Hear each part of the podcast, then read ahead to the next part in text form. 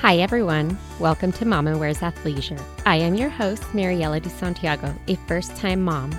We focus on all things mom with tips to help make life easier and more organized for all you mamas out there.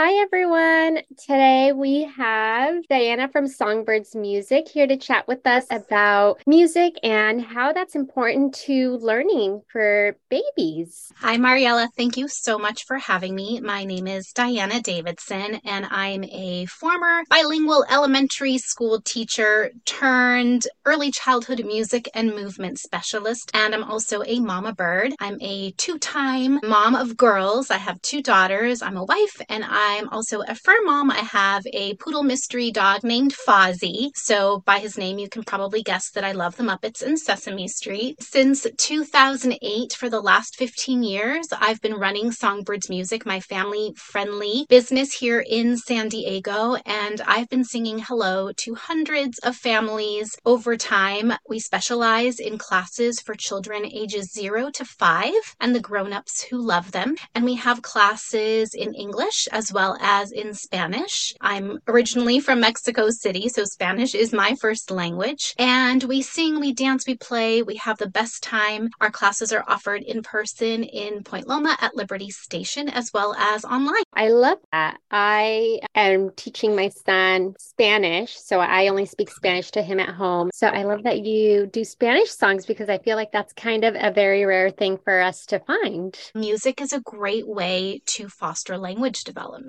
Let's go ahead and jump right into it. If you can start off with telling us a little bit about why music is important for babies and what are some benefits that come with this? There are so many benefits to singing, making music with your little one. To start off, when you're singing with your little one or sharing music, you have that closeness with them. So there is that fostering of that positive attachment, and we start to connect a positive feeling of being with a loving grown up with music. So fostering that positive attachment is super helpful. And music is a great way to soothe our little ones. Singing requires taking a really deep breath. I remember your podcast with, I believe it was Janet Gilbert, talking about taking deep, calming breaths. Well, music, you can't sing on a shallow breath. So when you sing, you have to take a nice deep breath. So automatically that can help soothe and regulate our system. That's one of the benefits. The other one is that music is not stored in any one part of the brain. It's actually everywhere. So when we are actively engaging in music, the entire brain is lighting up. And I think about, you can imagine all the neurons in the brain having like a little dance party, and the brain is just lighting up everywhere. Music can be a visually and an auditory stimulating thing. So we can see our bodies moving, we can hear the music or hear instruments playing, and that helps give some feedback to our visual and auditory cortex, which of course sends all those signals back up to the brain and we start to carve out those important neural pathways. When we are with our little ones, a lot of times we're tapping to the beat or moving around with them, and that purposeful touch also gives beat feedback to the body. In addition to that, it also creates this kinesthetic stimulation because we're touching our little ones. Maybe we're tapping them, maybe we're rubbing their backs or their tummies while we're singing to them. So that can actually help stimulate their circulatory system, get that blood flowing, their digestion digestive system, regulating their breath again, and also their respiratory system. Other benefits of music is that we talked a little bit about it when you mentioned that you sing and talk to your little one in Spanish at home. There's a really strong connection between music and language. So the same parts of the brain that help with language processing are also connected to music processing. So music, singing to your little one, listening to music can really help stimulate that language development, the language of your culture and your environment, as well as opening them up to languages and sounds from other countries and cultures. And then there's a huge social and emotional benefit to listening to music. Typically, listening to music and enjoying music has this kind of community feeling to it. We share music with grown-ups, with other children, in a concert, in a classroom setting. So it becomes this social interaction between music. It's a way for little ones to create community community, as well as grown-ups creating that community that is, of course, so necessary as we raise our little ones. And then for emotional regulation, we have music that really can make us feel. It's a really sort of a full body response type of a thing. And there's been a lot of studies that have shown that when there's music in a softer or minor key, some little ones will feel sad or start to emote and maybe even cry, not because it's a sad song necessarily, but because they're feeling emotion. The same way that music can fill us with joy and make us smile and happy and have us do that baby bounce that our little ones love to do. And then, of course, the physical. When we are actively participating in music making, our eyes and our ears are open, our bodies are moving. So we're starting to stimulate those fine and gross motor skills, the locomotor, walking, dancing, skipping, as well as the non locomotor, like bouncing or twisting and stretching. So many benefits to music. I could go on and on and on. You mentioned so many that just kind of stood out to me. So I feel like naturally you tend to see kids just wanting to move to the beat. Like I find that my son, anytime music is being played in the background, he's just wanting to bounce and move. When he was a newborn, if he was kind of having a hard time settling down, I would just strap him in and we would listen to Selena. So I always say, oh, yeah, you know, Selena tends to soothe him, which I like to also be able to use Spanish music with yes. being able to expose them to the language. So I'm also glad that you mentioned that because we predominantly play Spanish music. Of course, we do nursery rhymes, but when it comes to just being able to have music in the background, I typically try to choose Spanish because I want him to have that exposure to the language. Yeah, so. absolutely. And it's a connection to you as well, not just to the language. Babies are born natural music makers and sounders. So when they come out, they're crying and they're cooing and they're making sounds.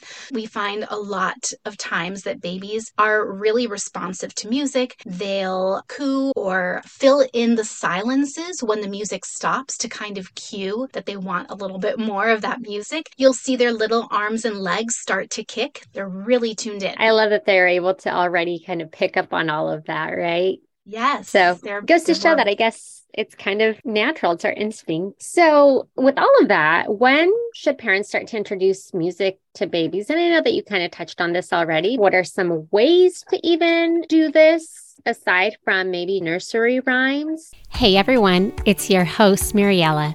We have a giveaway in July, so be sure to check our website, www.mamawearsathleisure.com, for all the details on how to enter for your chance to win an original Sprout gift set.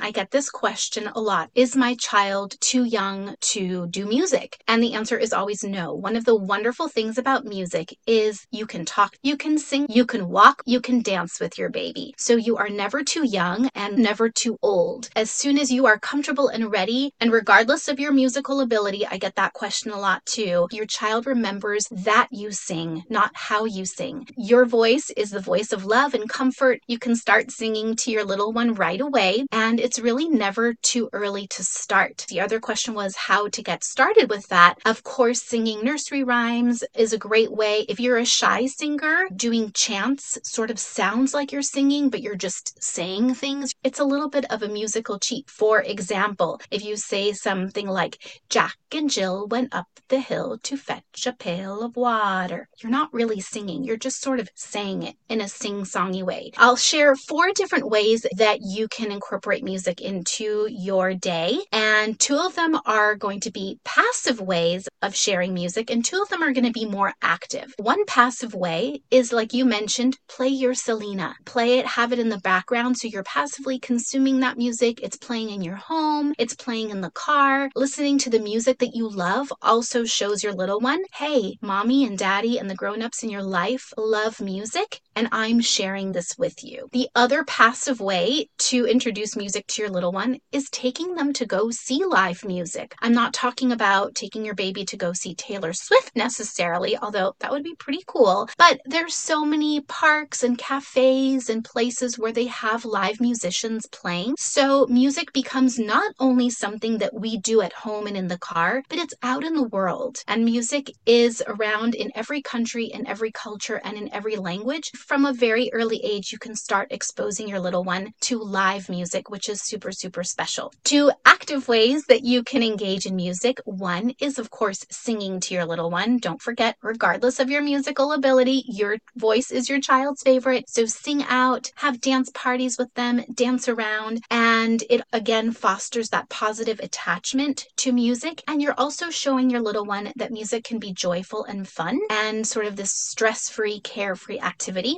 And then, of course, enrolling in a music class. That's a great way to do it. A lot of families say, well, okay, so I should sing to my child because it's good for them, but I only know Twinkle Twinkle Little Star and ABC. So going to a music class is a great way to have that social piece of making music in a community but feeling supported by a teacher who's trained in early childhood and can not only give you great songs for you to take home and sing with your little ones, but also things, ways to interact musically at home, helping you transition from daytime to nighttime using music to soothe or putting shoes on to get out the door. Oh my goodness, sometimes that takes so long. Saying, okay, it's time to put on your shoes, time to put on your shoes, let's put on our shoes. What if you sang it instead? All of a sudden it just sounds so much better. Make up a little song. Time to put your shoes on. Let's go outside. It's time to go. All of a sudden you're dancing and you're grooving and you've got the shoes on before the song is over. So those are some great ways to add music as early as from birth up until whenever you're ready to expose your little one to music. I love all these ideas that you mentioned. We go to the library where they yeah. often do like music with the story time, which is awesome. Absolutely. And you see the kids participate mm-hmm. standing, playing, dancing, mm-hmm. moving around. So I'm really glad that you mentioned all those other additional ways because I, you know, just think of like, oh, well, I can play nursery rhymes or music here, but wouldn't have thought to take him to go see live music at that cafe, even though we've done that. I just yeah. wasn't, you know, connecting it as, oh, this is like mm-hmm. great for him and his music abilities. It doesn't have to be kids' music. You don't have to get stuck. There's nothing wrong with kids' music. You don't have to look for the kids' music library on your favorite streaming platform. You can play anything Selena, classical music, Bob Marley, really amplify their exposure to lots of different sounds from different countries and cultures. So glad that you said that because in the car ride, I'm like, you know what? This is my time to also be able to enjoy the music. So I always mix it up and play a variety of music. So I'm really glad that you said that because I don't know if I'm doing the right thing, but you know what? I think I think the more exposure the better. yes, exactly. The more exposure the better and that way you don't have to get sick of hearing Baby Shark. You can listen to the music that you love and because you love it, chances are your child's going to love it too. I feel like you kind of already also answered my next question, but if there's anything that you can elaborate, how does music help with a baby's development? Music is not stored in any one part of the brain, so when you are engaging musically with your little little one, you're not only helping their musical growth, but just their overall development. It's really critical to overall development. And because babies are born natural music makers, you can do it right away. Singing to your child helps stimulate that language development, that connection that you have with them, that attachment is so, so important. Teaching them that music can be something that they can use to self soothe, just like singing a lullaby before nap time or before they go to sleep at night teaches them that we have this special routine and this bond that we have that we share. But when they get a little bit older, you might hear your little ones singing to themselves in their room as a way to self soothe. So that's a really great way for them to develop into being these sort of self regulators and self sufficient without always needing mommy's voice there because you've already done that modeling for them. And of course, that social emotional growth is so, so critical for them to develop. And singing exposing them to music, being in a class with other children and other families and loving grown-ups can be a great way to foster all of that. We want to develop our whole child from the inside out, and music is one of those things that from birth, even before birth in utero, if you have a hearing child, they can hear at about 16 to 19 weeks in gestation. So you can start singing to them even when they're in your belly, and when they come out, you have those songs that you're already connected to. Do you yes. have any other tips, suggestions, or recommendations on anything related to music? I have